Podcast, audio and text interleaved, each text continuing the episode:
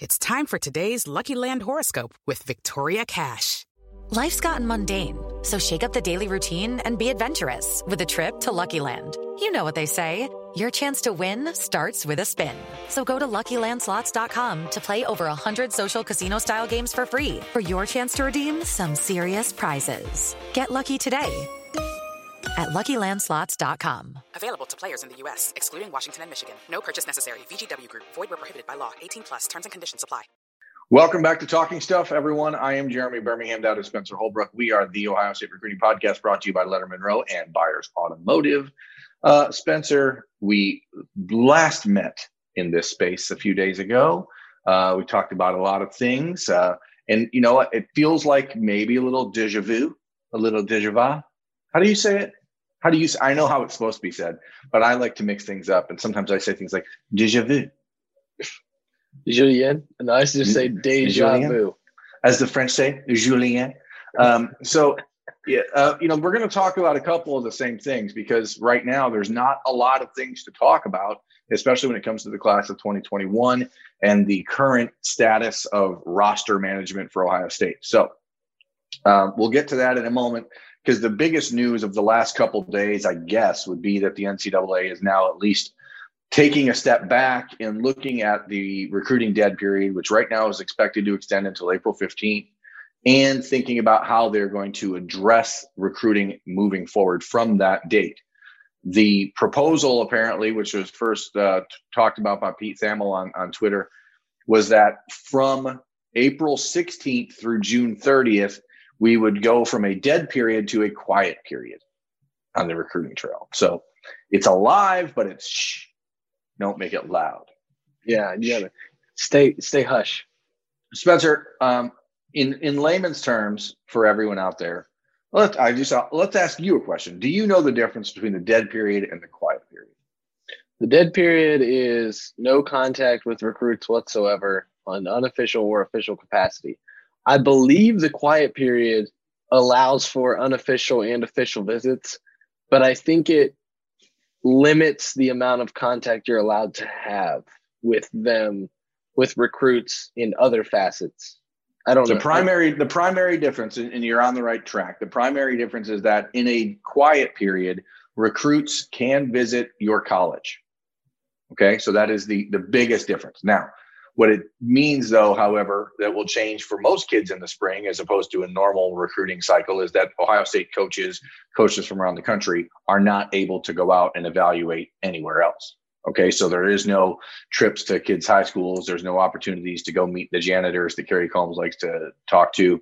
There's no opportunity uh, to see them at camps um, anywhere else. I mean, I guess college coaches don't really get that chance now anyway. But so what they're talking about from that April 16th through June 30th is that official visits, as you said, would be allowed.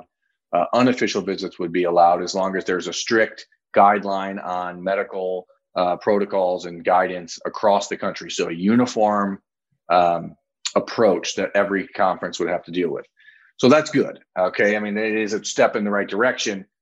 It's it's a little too late, I think. I don't know why they're not doing that now. If you if you kept the number on how many kids could visit at a certain time or how many kids in a certain week, I think you could probably manage that right now and allow these kids like uh, JT Tuimoloau, for example, the opportunity to make visits before the signing period begins instead of having to wait until April 16th.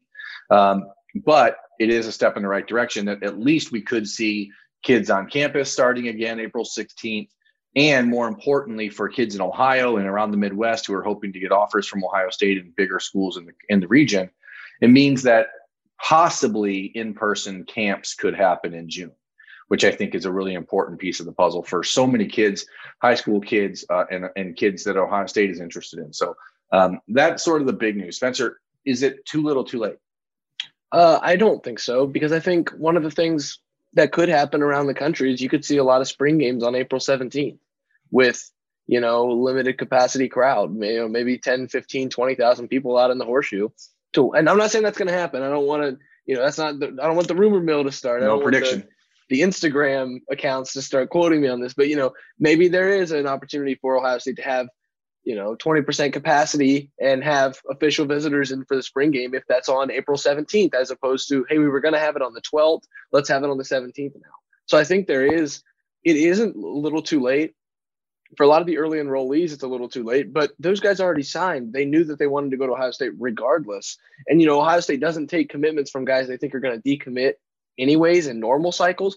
So I don't think this really affects Ohio State. It might affect programs around the country but if we're looking at a you know a Ohio State tunnel here. I think I think it doesn't yeah. really have much of an impact other than you might be waiting a little bit longer on the sideline for JT Tuimoloau's situation now because he has a definitive date of when he could visit certain schools. Yeah, and I think it's really important you say that because Ohio State has not scheduled out their spring yet, but obviously this sort of news percolating and, and trickling down the, the vine does give colleges an opportunity to take a step back and, and reassess what they were thinking because no one is going to be on spring break this year. So they thought maybe, you know, it could have been let's move this stuff up and get kids done earlier. Um, but because Ohio State was playing so much later than normal, uh, I think that you're right on track with that. I think that this could end up being an opportunity for Ohio State on the first real weekend when you're allowed to have recruits on campus. It could be the spring week, spring game weekend, and that could be a big recruiting boon for Ohio State.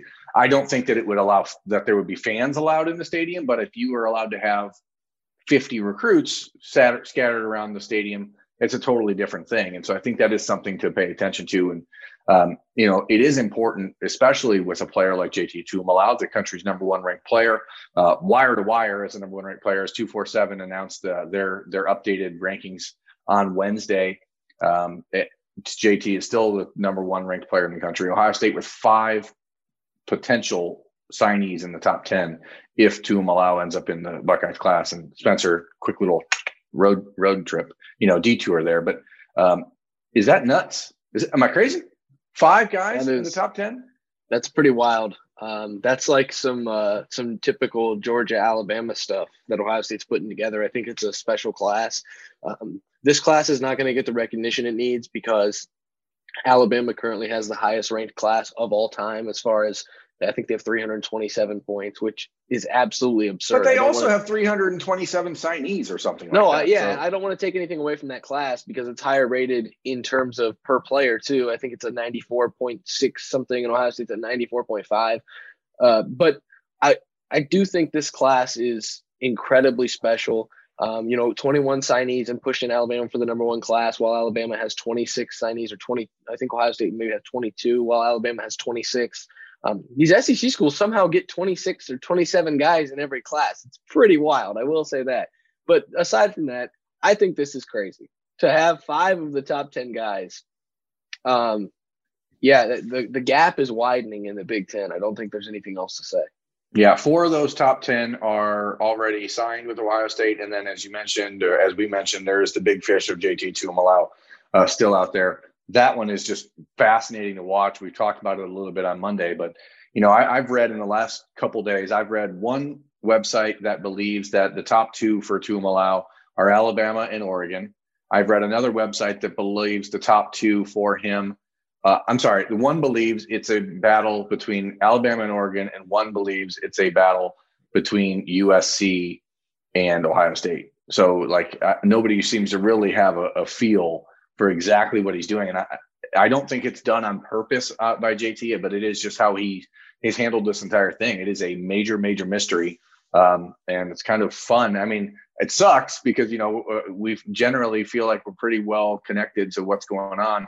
We're kind of riding the wave here and, and basing my opinion on the recruitment entirely on what I hear from uh, people around the Buckeyes program, and they feel like they're in good shape, but they would love to have had the opportunity to have him on campus at, at some point and now, maybe, as you said, there is at least a firm timeline uh, emerging for when they could see him on campus. So maybe this recruitment doesn't go all the way into May, but that second weekend, third weekend in April. Let me ask you something, Bourbon. I, this is kind of off the cuff. I didn't, uh, you know, to ask you this beforehand off the record or anything. Do you think there's a possibility that he could do kind of like what a lot of these guys do at the all America game where he signs in February and he's such a quiet guy that no one really knows. Do you think he could sign in February and then take those take a couple visits? I mean, take a visit to Ohio State and then say, "Hey, I'm committed." I mean, he could, but I don't know why you would do that uh, and then not announce it right away. Because with the free transfer and everything else, you'd have to use it anyway if you all of a sudden had a change of heart three months later.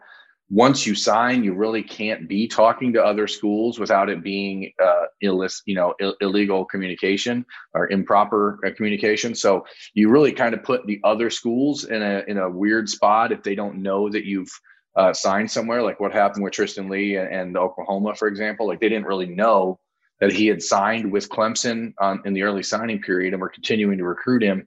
Um, and I don't think that that's how that they would want to handle it. I know that there is. We, again, we talked about it on Monday, on Monday's show, but there's this idea that he could be signing next week, and people I've talked to around Ohio State do not believe that's the case. Um, but so the the the options here are that they are completely being lied to, or I am. And I guess we'll find out next week uh, if one either one of those things is true. Because for right now, I'm totally preparing under the the umbrella, the, the guise of the fact that he is waiting until April to make any sort of visit slash decision. So, one guy who's not making a decision in April and will make his decision next week is Raesjon Davis, who again, as I mentioned at the top of the show, kind of feels like we're deja vuing it all over again because we keep talking about the same things. But uh, no decision's been reached by Raesjon Davis after his visit to Ohio State last weekend. There's still this sort of groundswell of support for him to end up at Ohio State. Um, but I think that there's moving parts here. And one of them is Henry To'oTo'o, the, the transfer from Tennessee that we, again, talked about on Monday, uh, who's also considering Ohio State and Oregon and USC. So three of the same schools are in play here. And I wonder if To'oTo'o makes a decision sooner, if that could potentially impact Raesjon Davis one way or the other. You know what I mean? Yeah, I think that makes sense. I think that, you know, To'oTo'o is a guy who can play two years if he doesn't have, you know, a high NFL grade. And, you know, for all we know, he could have a high NFL grade after one year because he's very good. He's very talented. It wouldn't surprise yeah. me at all. Uh, but it just comes down to you know if To'oTo'o were to go were to go to USC, maybe Raesjon Davis has a change of heart if he's considering USC as the favorite. If To'oTo'o comes to Ohio State, maybe that makes Raesjon, Raesjon Davis look at the room and think twice before he comes to Ohio State. I think there is some dynamic here where the two have nothing really in common other than their top schools, and that makes them, uh, you know, almost interchangeable. You know, if Ohio State got To'oTo'o and lost Raesjon Davis, it might be a wash. If, if, USC did the same thing, it would be a wash for the Trojans. So I think that's that's an interesting dynamic that's playing there. Yeah, and I want to be clear about something. After Monday's show, in, in the comments, there was a lot of people saying, you know, you, you definitely take Tuimoloau, you definitely take Raesjon Davis, you definitely take To'oTo'o if they all want in. And I want to state unequivocally, I don't believe that that's true. I, I from the people I've talked to and the, the things that I've heard, I don't think that Ohio State is going to necessarily open the doors to any one of those guys that wants in. I think there is a bit of a pecking order and uh, and a first come first serve in that sort of race at, linebacker. That room is pretty full already. Uh, you have Dallas Gant, you have Teradja Mitchell, you have K'Vaughan Pope, you have Tommy Eichenberg, you have um, you know uh, Cody Simon, and you have uh, Mitchell Melton, you have Court Williams who can drop down, you have a lot of guys coming in, you have Reed Carrico now. Like this is a room that is not necessarily short on talent, and you've got a lot of guys that have waited to to play. And I don't know that this it's a need for Ohio State in this class. If it were a huge need in the class of 2021, they would have been pushing for someone more all along than just Reed Carrico. So, uh, you know, they do have three linebackers committed in 2022, so they see it's a need for next year. But I, I don't think that it's cut and dried that it is all three of those guys would be given the green light to sign with Ohio State if they wanted to. I, don't think. Now let me back that up. There is no way Ohio State will tell JT Tuimoloau no, whether it's next week or May. I think that there would be a discussion or have to be a discussion about whether or not you take two more linebackers in this group. So I'll just, I guess I'll leave it at that, Spencer, because I, I don't know that there's really anything else to say.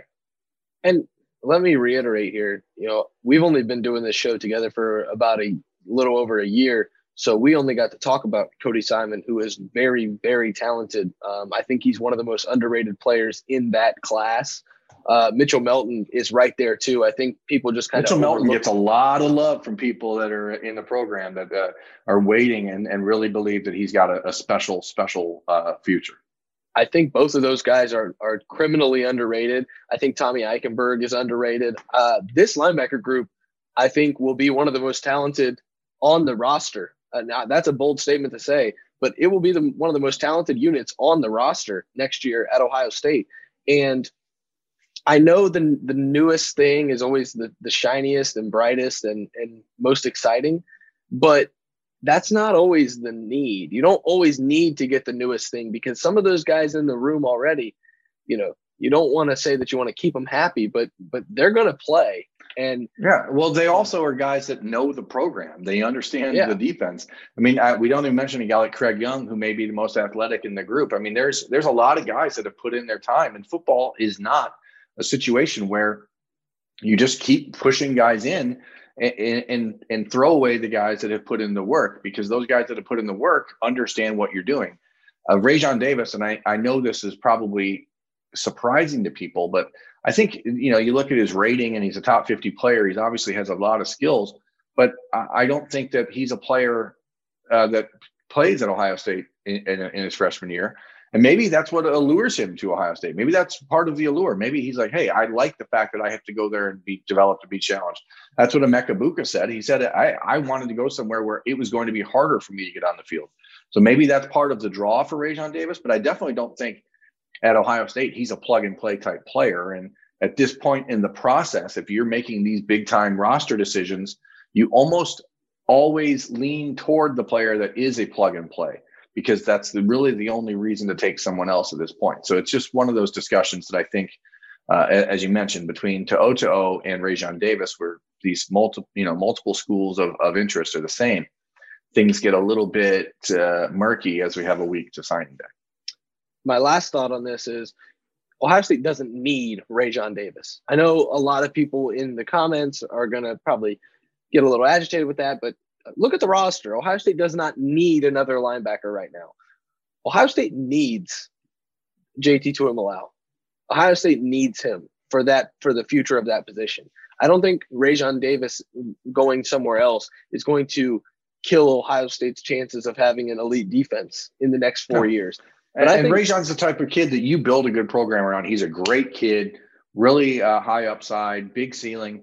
But again, it's he might be two or three years away yeah, and that's all I'm trying to say is you know his if if Ohio if he doesn't pick Ohio State, it's not going to change the program. If JT Tuimoloau picks Ohio State, it could be game changing in multiple games throughout his career on the defensive side for the Buckeyes. That's that's the last I'll say about it. Yeah, JT is a player that I would fully expect to be on the field in game one for Ohio State uh, very early. He's he's just, I mean, uh, it's similar to how I've talked about TreVeyon Henderson. Is that he's just different, and it's hard to really uh, put that into words sometimes, but the tape speaks what what the difference is, and it's not really just about how he looks against high school competition.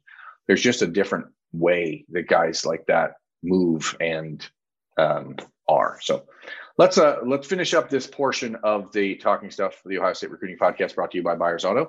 Uh, and move on to the final segment for today, which would be a couple questions. I don't want to get this into a 30 minute show. I know that the last couple maybe have been a little long winded, but uh, hey, I like to talk. Spencer. What, what do we got? I like to talk too. Uh, the first question, I don't know who it's from. I'm sorry, I've been forgetting to screenshot who they're from, but uh, what's the latest on Keon Grayes? Is Ohio State still leading that recruitment? Um, I know that this is a situation that Ohio State has to be patient with, so there's not much, you know, information to give. But whatever you got, Berm.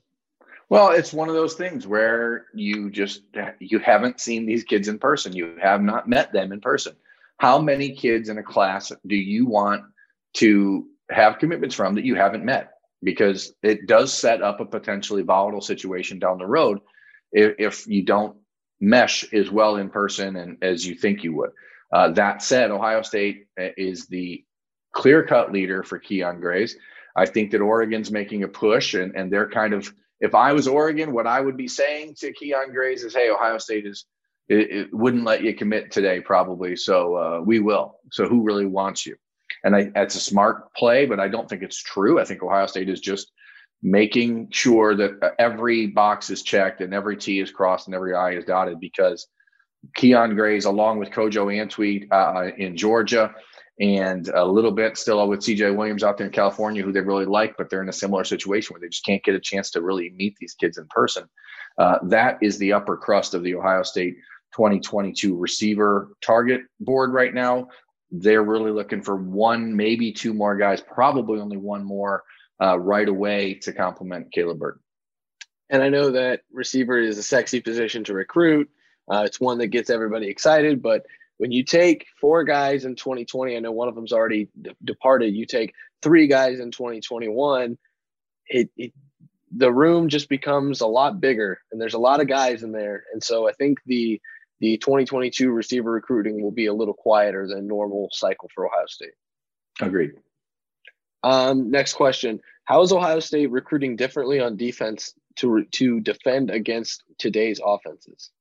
And I think I, I, think I'll I'll start off by just saying like if you look at a guy like Court Williams and a guy like Josh Proctor, and they've been doing it for a long time. It's not like this is a new thing where they have to adjust their recruiting style. Like Josh Proctor can play corner, he can play nickel, he can play safety. Court Williams can play nickel, he can play safety, he can play down in the box at linebacker. Like these guys are so. With the Lucky Land slots, you can get lucky just about anywhere. This is your captain speaking. Uh, we've got clear runway and the weather's fine, but we're just going to circle up here a while and uh, get lucky. No, no, nothing like that. It's just these cash prizes add up quick. So I suggest you sit back, keep your tray table upright, and start getting lucky.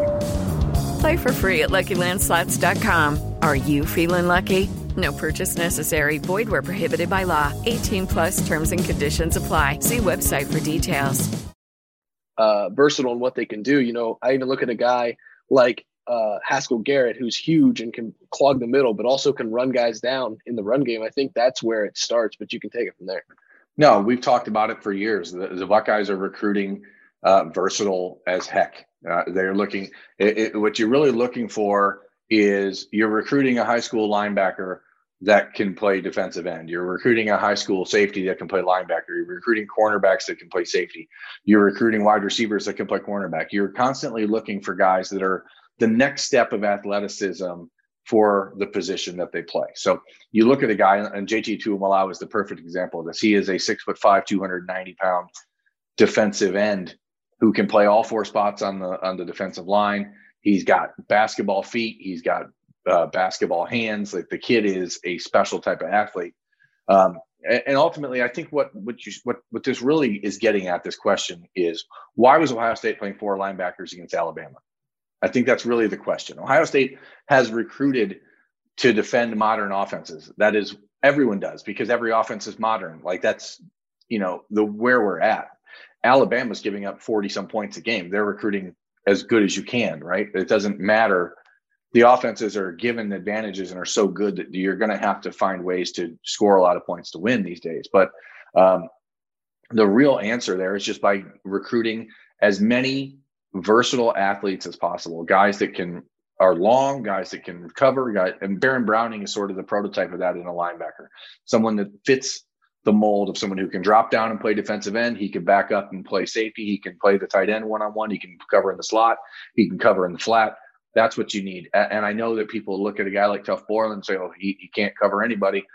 It's not his job. And and the Buckeyes did not do a very good job against Alabama of scheming up a, a plan to stop them. For whatever reason, they decided to play the four linebackers. Maybe that's because they didn't trust the defensive back depth. I guess that's the other area to answer this question. You recruit by, you know, against today's offenses by making sure you have more players like Jordan Hancock and Jakailin Johnson and Denzel Burke uh, and, and uh, Jantzen Dunn coming into your program. So it's not something that they've um, avoided or something that they're ignorant about. It's just sometimes you need guys to be able to develop and uh, and and get there. So um, this again, this year's defense at Ohio State could have looked a whole lot different if you have Jeffrey Okudah and Chase Young uh, out there. Yeah, and look, and another guy. You look at a guy like Cameron Martinez, who's just an athlete that they're going to train to to play multiple positions in the defense. Um, couple really quick ones. Uh, I threw this one in here, and I'm going to be honest with the audience. I screenshotted who is the biggest threat to Ohio State in the Big Ten recruiting wise because I thought James Franklin might take the Tennessee job, and so I thought we could talk about that. But now that that didn't happen, uh, I think that's kind of a moot point because I don't think there's really any competition there, other than maybe Penn State in some cycles. I mean, I, I think Penn State is obviously one of those programs that has always done a good job recruiting. They do a really good job on the East Coast. Um, they struggled this year for whatever reason, and I, I don't know if it's because there was a lot of talk about James Franklin potentially leaving in the last year. Um, but you know, to me, it's still Michigan. And I, again, maybe it's because I grew up in Toledo. Maybe it's because I've watched the rivalry so close in my whole life. Um, Michigan still had the second best class in the Big Ten this year. They're still the one program that consistently kids see the winged helmet and, and feel a different way. A lot of kids grew up with parents rooting for Michigan. Um, yes, they've been bad in the last uh, 15 years, but you know, they went out this offseason and Jim Harbaugh was forced to hire a brand new staff essentially, and a staff that was going to be much more focused on recruiting, uh, much more focused on, on elevating the type of athlete they have. Um, and we'll see if it pays off. I still think that they are the most consistent threat to Ohio State down the road. And, and um, I, I just don't see any other way around it. If you look at Penn State, yeah, they're, they're fine. Uh, they're a good program. They've done a good job recruiting. Um, but Ohio State isn't battling them for many recruits. They're not battling Michigan for many recruits right now. So the goal for Michigan and Penn State is to put yourself in a position where you're not maybe beating Ohio State three out of five times for recruits or even four out of five times, but you need to be able to beat them one out of five times. And right now, neither of those schools are really doing that. All right, last question. And this is more of a compliment for you than a question. Uh, somebody said, I know there are many media outlets and recruiting analysts out there, but Lettermen always seems to develop the best relationships with the players and coaches. What sets Berm apart f- from the rest and allows uh, the recruits to trust you the most? Oh, I have no idea. I just know that I I keep my mouth shut on things I'm not supposed to talk about. I guess so that's the the the biggest thing. I mean, you know, this whole business, this whole world is based on on trust and respect. And if you don't uh, have that with recruits or with coaches or with parents, then nothing else is going to work. So I, I, would guess that's it. But um, you know, I, I, think we've done a pretty good job uh, on our site, um, making sure that people know we're not interested necessarily in um, selling out for clicks.